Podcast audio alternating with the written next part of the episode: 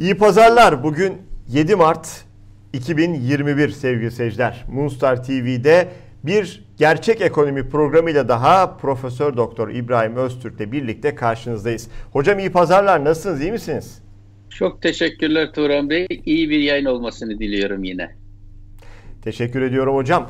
Hiç vakit kaybetmeyeceğim. Seyircilerimiz merakla bekliyorlar elbette ki programın içeriği yine her zaman olduğu gibi dop dolu. Şimdi Cumhurbaşkanı Recep Tayyip Erdoğan paketler açıklıyor biliyorsunuz zaman zaman.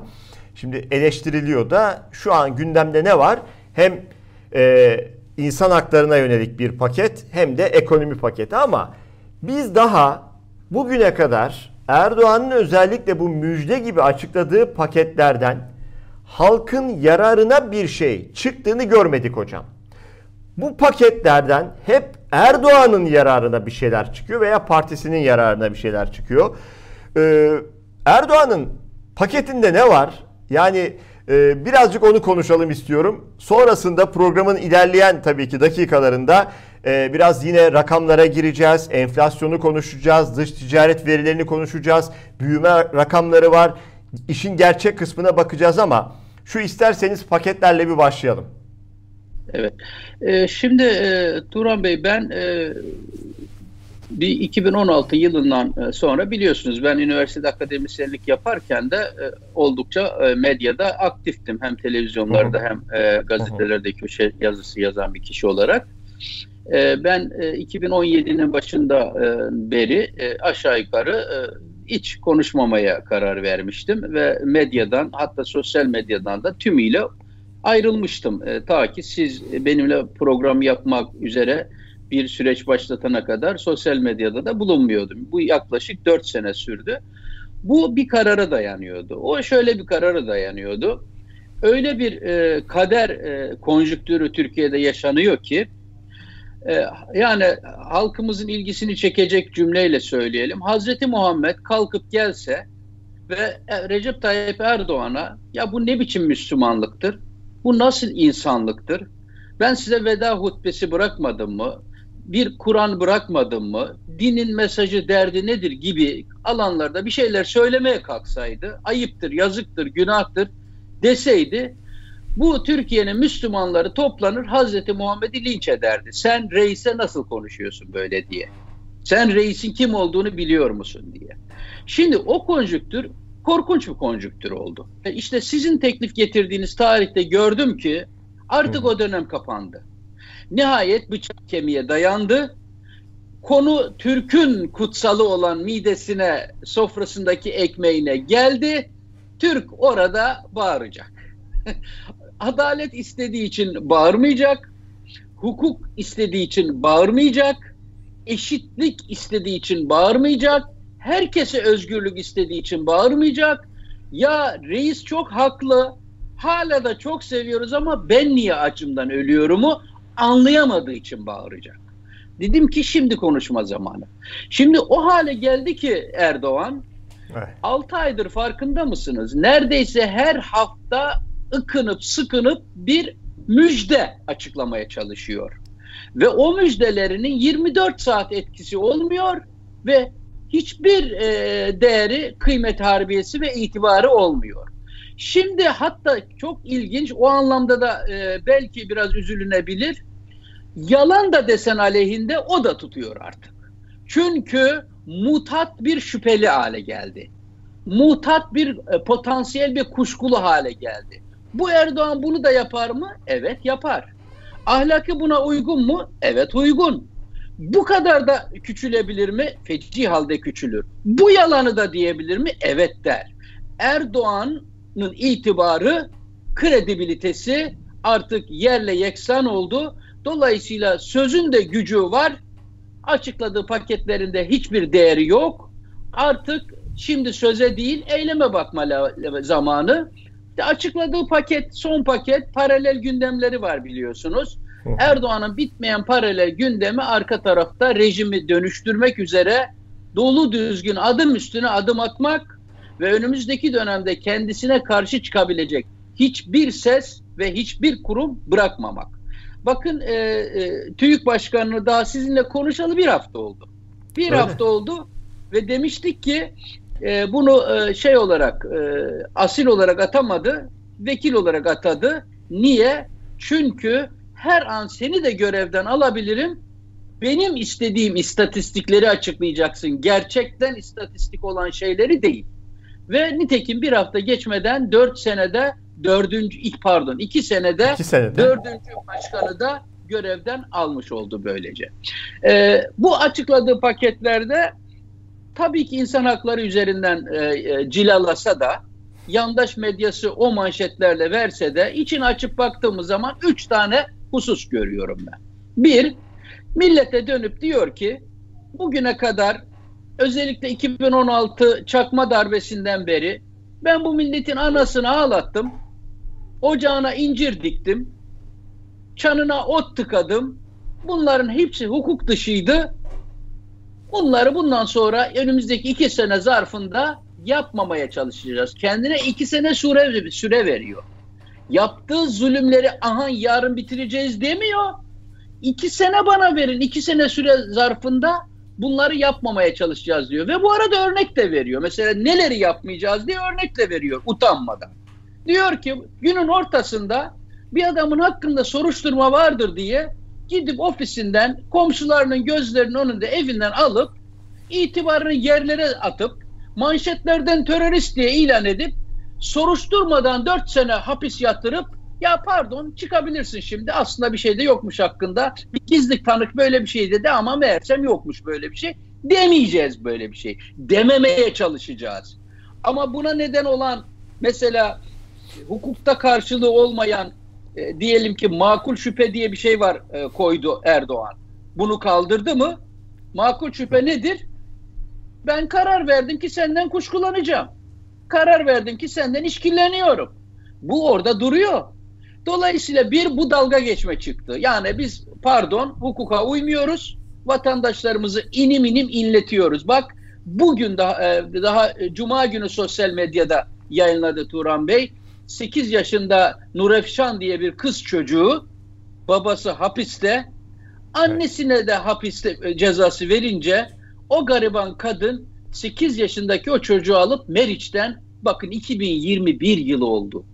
Kapağını açıyorsun ve çocuk Meriç'te yine boğuldu.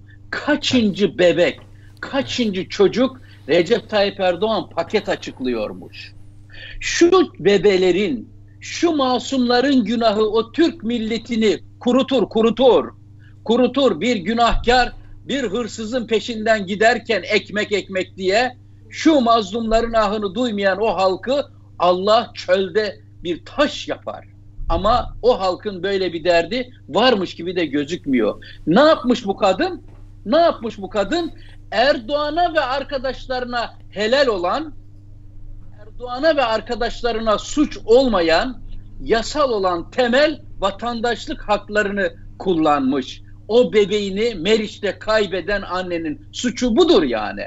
Bir talebeye burs vermek için kermese katılmıştır. Bir bankada hesap numarası açmıştır. Çocuğunu bilmem ne okuluna göndermiştir. Bankayı açan denetleyen hükümet, okulu açıp okuldan vergi alan öğretmen denetleyen hükümet falan filan. Nereden tutarsan elinde kalıyor. Evet. De bir bu çıktı. İkinci bir şey çıktı. Çok komik. İnsan hakları paketinden çıkıyor bu da. Diyor ki biz diyor e, kamu ihale yasasını gözden geçirmeye karar verdik diyor. Diyeceksiniz ki ne alakası var kamu ihale yasası ile insan haklarının? Alakası yok ama Erdoğan her konuda dediği gibi ben derim olur diyor. Ben o havadayım ben böyle yapacağım diyor e, kaçırılan vergiler için pişmanlık e, ifade edilirse onları affetmeyi koyuyor o insan hakları paketine.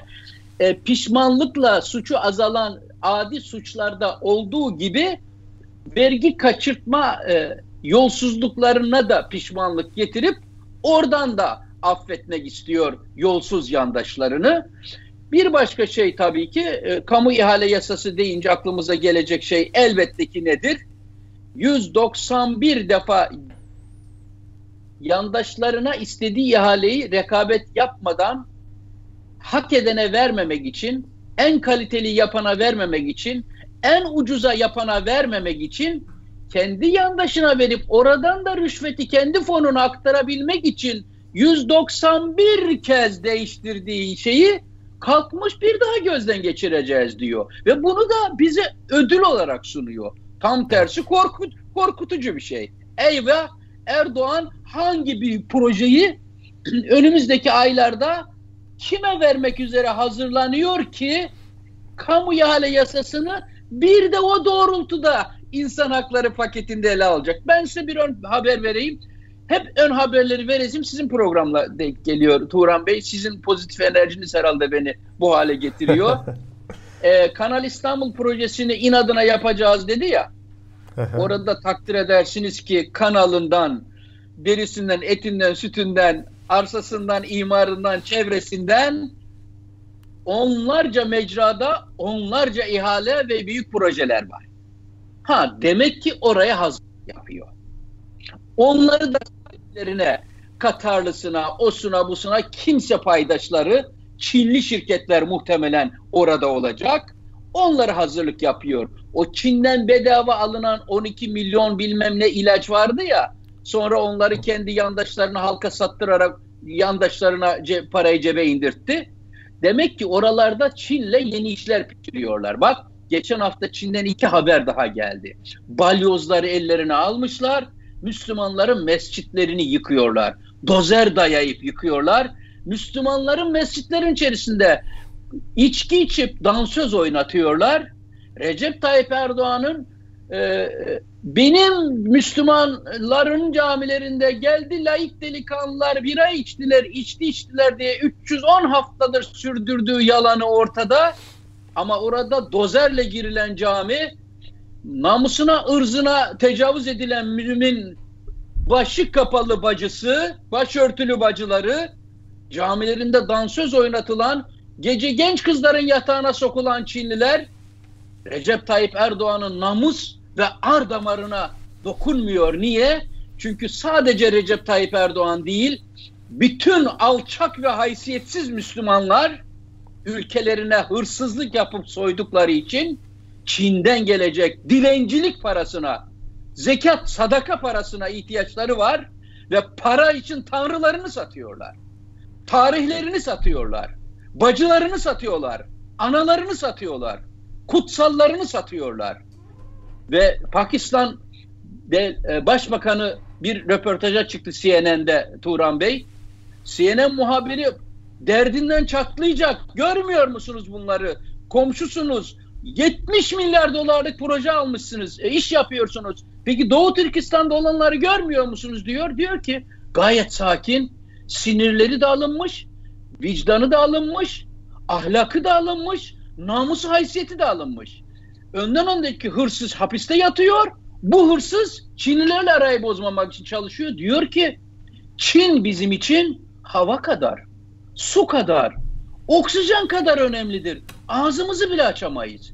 Peki diyor ve diyor bunlar da yalan haberdir diyor. Olmuyor böyle şeyler diyor. Muhabir çıldırıyor diyor ki olsa ne yaparsın? Olsa konuşur musun mesela? Diyor ki o zaman da ortada konuşmam. Gider kendilerine söylerim. Aa ayıp oluyor bak yapmayın bunları. Müslümanların durumu bu. Müslümanlardan kaçıp kurtulmak lazım. Dolayısıyla ikinci konu demek ki Turan Bey paketindeki ikinci konu kamu ihale yasasıyla belli ki önümüzdeki dönem hazırlık yapıyor. Bir hazırlık daha söyleyeyim size bu vesileyle. Farkındalık oluşsun diye onu söylemeliyiz. Hı hı, hı.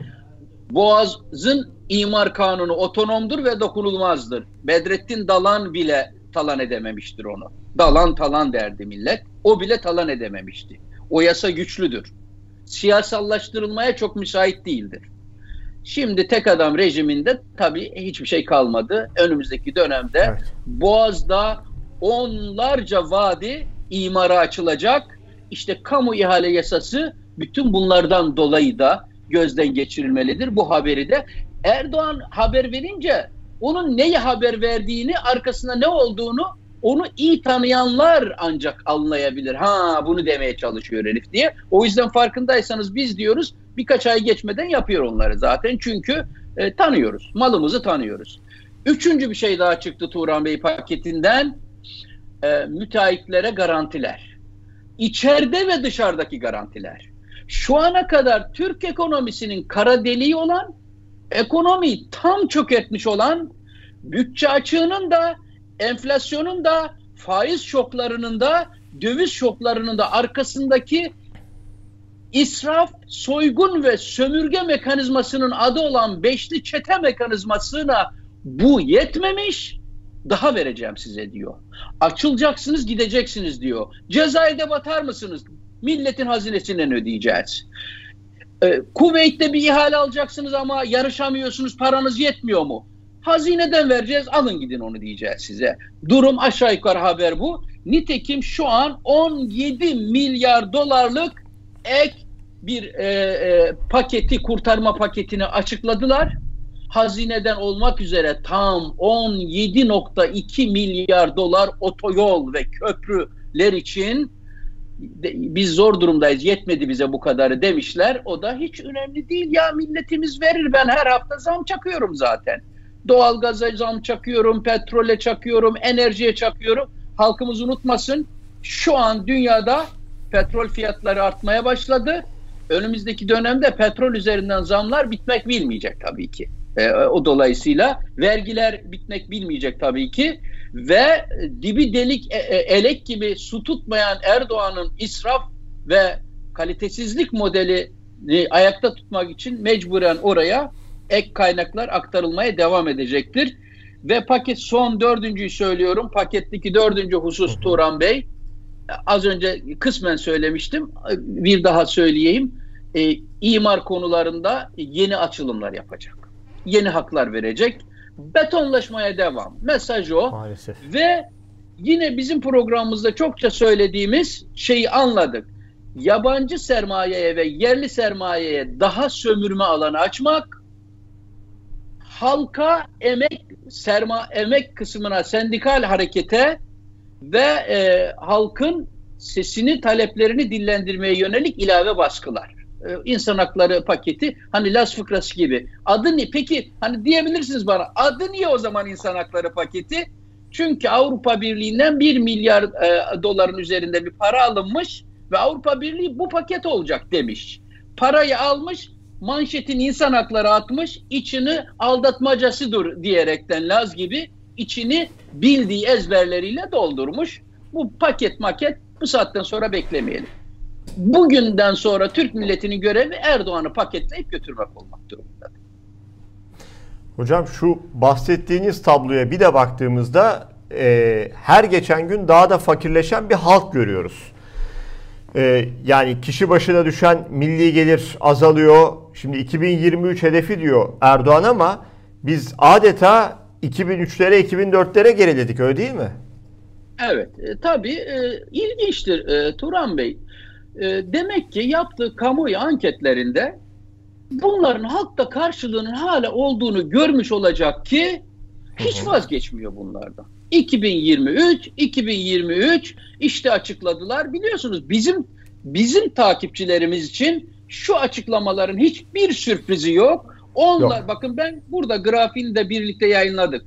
Milli geriyle ilgili 2020-2023 beklentilerimizi koyan grafikleri hazırladık. Bu ekranda paylaştık. Ve 2020 yılı ile ilgili benim beklentim 8 bin dolar kişi başı gelirdi. Ve ben demiştim ki Türkiye 2006'ya dönecek. Daha Hı-hı. kötüsü oldu benim dediğimden 2004'e döndü. Size bir şey söyleyeyim. Kişi başı gelir 2020 yılında 2004 yılına geri döndü. Ee, ama aslında daha da geri döndü. Niye geri döndü? Bence 2003'e doğru geri döndü. Niye? Çünkü üretilen milli geliri e, TÜİ'nin e, söylediği 83 küsür milyonluk resmi nüfusa böldüler. Dediler ki kişi başına bu kadar düşüyor. Halbuki o milli gelirin üretilmesinde Türkiye'deki 4 milyona aşkın mülteciler katkıda bulunuyor. Tüketim Doğru. yapsan da katkıda bulunursun. Bir yerde çalışsan da katkıda bulunursun. Ticarette yapsan katkıda bulunursun. Milli geliri üretirken onları sayıyor. Dışarıda bırakman zaten mümkün değil. Ama bölmeye sıra geldiğinde yüksek gözüksün diye resmi nüfusa bölüyor. Yersen. Hayır. E, gerçek milli gelir an itibariyle 7500 dolara düştü ve bir şey daha dediler işte efendim dünya küçülürken Çin'den sonra en çok büyüyen Türkiye oldu 1.8 büyüdü. O da gözlerimizin içine bakarak söylenen bir yalan. Milli gelir rakamları Türk lirası cinsinden söylenmez.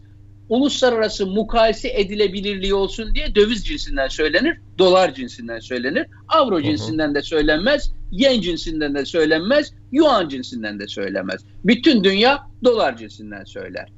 Dolar üzerinden 5.8 yani yüzde altı küçüldü. Bana göre o da gizlenmiş bir rakamdır. Daha da çok küçülündü. Çünkü yüzde e, onların dediği gibi yüzde ikiye yakın büyümüş bir ekonomide minik de olsa istihdam artar değil mi? 2 milyon kişi daha işini kaybetti.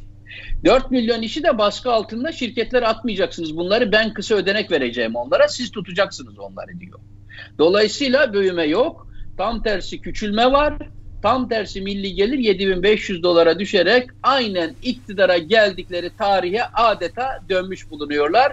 Ee, yani gidip de bir havaalanına inecek kalkacak e, yolcuyu yüzde 98 oranında yanlış tahmin eden, hiç tutturamayan bir hükümetin bu çağda gidip de 2023 yılında Türkiye'yi dünyanın 10 ekonomisinden birisi yapması fıkra bile olamaz. Las fıkrası bile olamaz. Şaka şamata bile olamaz. Bir şey söyleyeyim size. 10. sıradaki ekonomi Kanada. Kanada ile Türkiye'nin arasındaki milli gelir farkı 1.7 trilyon dolar. Türkiye ile arasındaki fark. Vay vay. Sen vay bırak yukarı gitmeyi. Sen 2012 yılındaki 1000 e, 12.500 dolarlık milli gelirini 7.500 dolara düşürdün. 2023 yılında 2003 yılını mumla arayacak hale geliyorsun. İnsanlığın şaha kalktığı bir dönemde sen ülkeni 20 sene sonra 20 sene aldığın yere teslim etmiş bulunuyorsun. Konuşmaya e, yüzlerin olmaması lazım ama bazı insanların yüzüne tükürsen ya Rabbi şükür diyor. E, e, ilkbahar yağmuru yağdı diyor. Yapacak bir şey yok. Ama bir şey daha söyleyeyim. Bu büyüme konusunda konu bitmedi Turan Bey.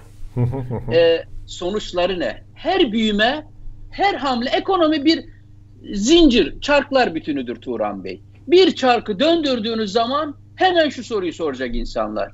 Bu çark hangi maliyetle döndü ve hangi çarkları döndürdü? Attığımız taş ürküttüğümüz kurbağaya değdi mi? Bu çarkı eğer birazcık döndürdülerse korkunç bir borç ve korkunç kredi ve korkunç para basarak döndürdüler. İşte bastıkları hmm. paranın sonucu yüzde 15 buçuk resmi enflasyon, yüzde 40 alternatif enflasyon bir. iki o çarkı döndürmenin maliyeti korkunç bir milli gelirin yüzde beşi kadar bir dış açık, milli gelirin yüzde dördü kadar bir bütçe açığı ve daha bu genç nüfusla milli gelirin yüzde beşi kadar bir sosyal sigortalar açıyor. Yani değer miydi bu döviz Vay şokuna, bu enflasyona, bir bu cari açığa, bu tarihe geçtiler. Bu yani yüzde altı civarında küçülüp de küçülürken bile cari açık verebilmek, küçülürken bile yüzde ikilik dünya enflasyon ortalaması var. Onun yedi buçuk sekiz kat resmi rakamla üzerinde enflasyon yaratmak. Ve dünyanın en yüksek yedinci alternatif hesaplara göre yedinci en yüksek enflasyonu olan ve Afrika'daki adını duymadığımız yerel kabile devletleriyle yarışan bir ülke. O zaman şimdi şu fotoğrafı halkımıza soralım Turan Bey. Dünyanın neresinde bir hükümet 17, 18, 19 sene iktidarda kalacak ve o ülkenin kronik hale gelmiş olan bir adet sorununu çözmemiş olarak bir adet bir adet fazla değil bir adet kasıtlı diyorum çünkü ekonomi çarklar olduğu için bir adedini akıl bilim kaliteli nitelikli ekiplerle iyi planlama ve iyi liderlik ve takiple birini çözmek demek zaten büyük oranda hepsini çözmek anlamına gelecek. İşsizliğini çözememiş. Enflasyonu bugün itibariyle 2013 yılında devraldığının neredeyse iki katı yukarısına çıkartmış. Dünyada enflasyon olmadığı bir ortamda. Cari açık sorununu çözememiş. Faiz sorununu çözememiş. Değersizleşen pula dönen Türk parası sorununu çözememek ne yana Türk tarihinde emsali görülmemiş bir değersiz bir milli para yaratmış. O zaman ey Erdoğan sen 20 sene boyunca ne yaptın? Yol yaptı değil mi?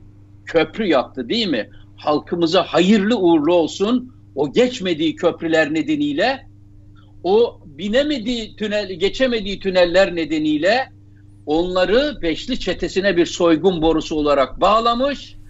Garip köylerde garip kuraba o paraları ödemeye devam edecek. Olmayan, çalışmayan, geçmeyeceği projelerden dolayı. Hiçbir şey yapmamışlar. Türkiye'nin hiç gelecek nesillere emanet edecekleri ülkede hiçbir sorununu kalıcı olarak çözememiş.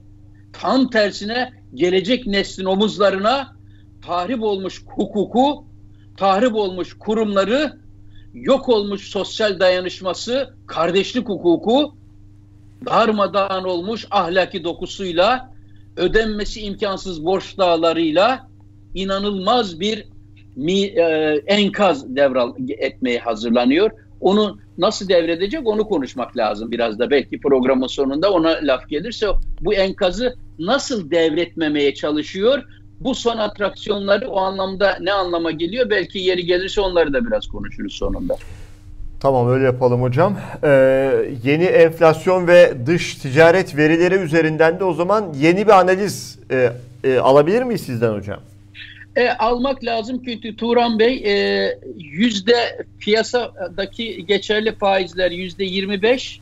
Bu faizlerin amacı neydi Turan Bey? Şuydu. İki tane amacı var değil mi? Yani insanlar soruyor. Biz bu faizleri buraya niye çıkarttı?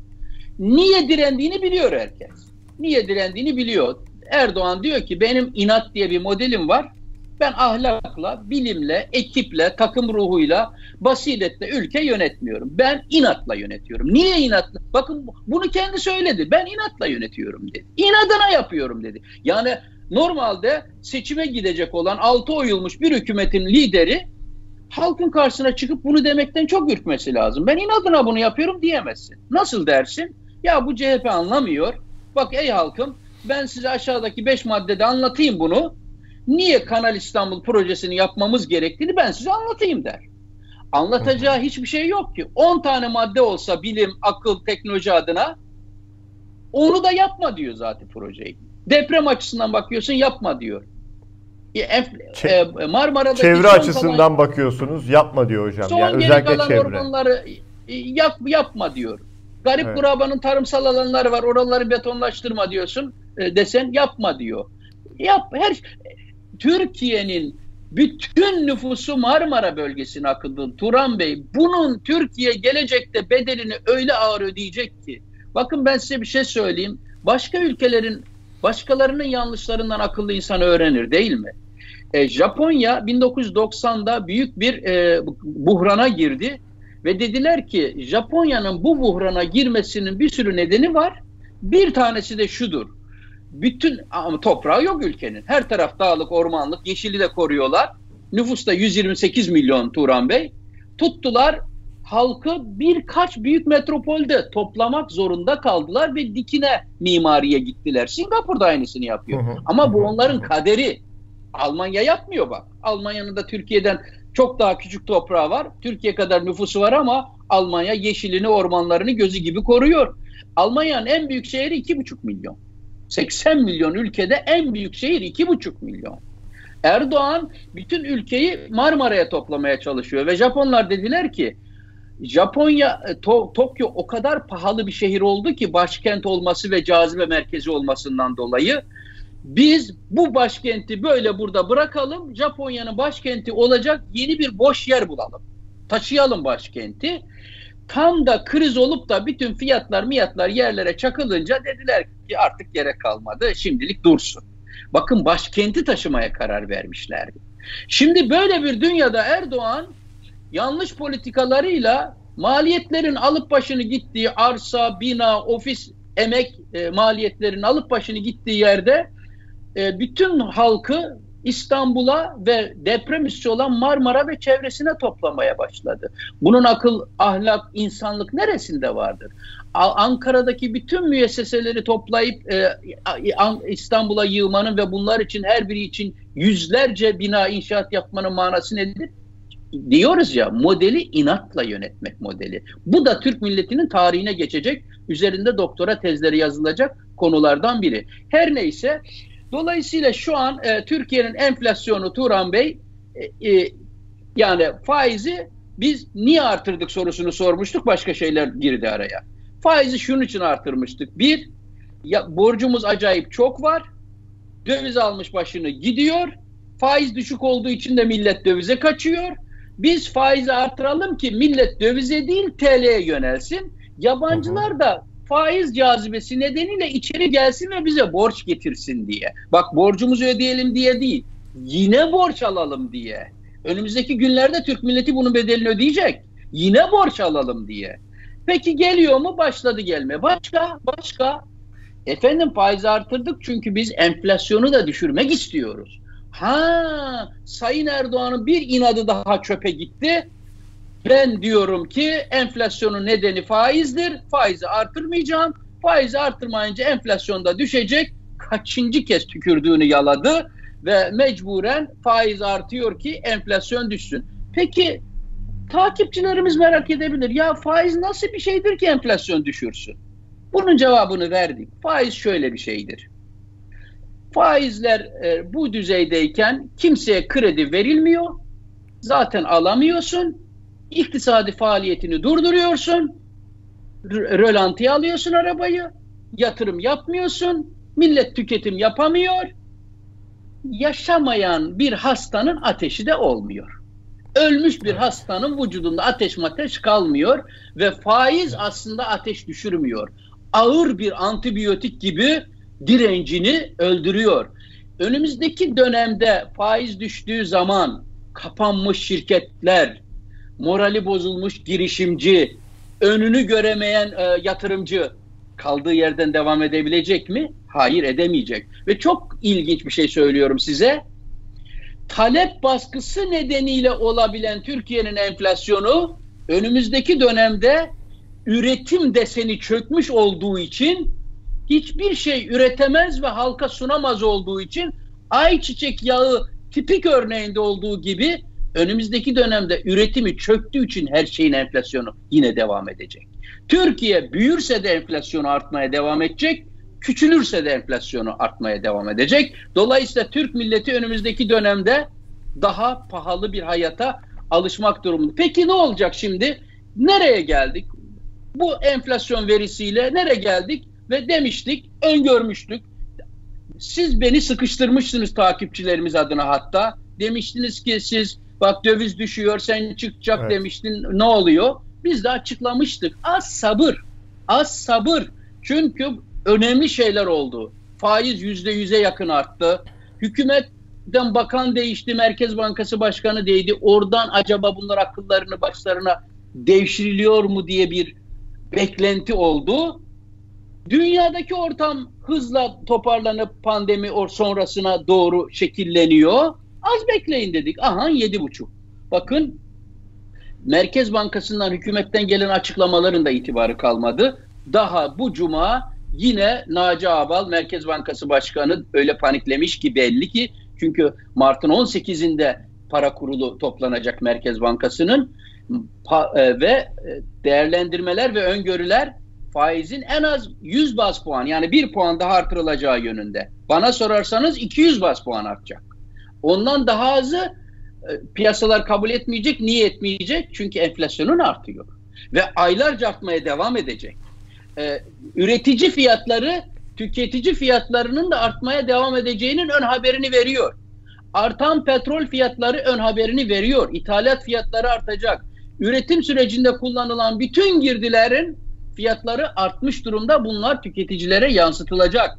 Hükümetin yaptığı zam sağanağı tüketici fiyatlarına yansıyacak. Dolayısıyla enflasyonda gerileme merileme olmayacak. Velev ki hükümet yeni getirdiği başkana tehdit ederek şantajla benim dediğim rakamları bulacaksın. Ne yaparsan yap onları bul desin. Halkımız sokakta kendi hesabını yapacak ve bulacak zaten sonucu. Görecekler enflasyonun ne olduğunu zaten. Peki bu durumda dolayısıyla faiz artacak dedim ben. Maalesef artmak evet. zorunda kalacak.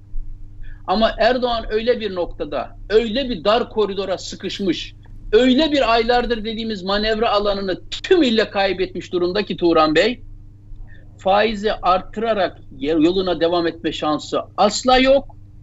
Faizi arttırmadan direnme şansı da hiç yok.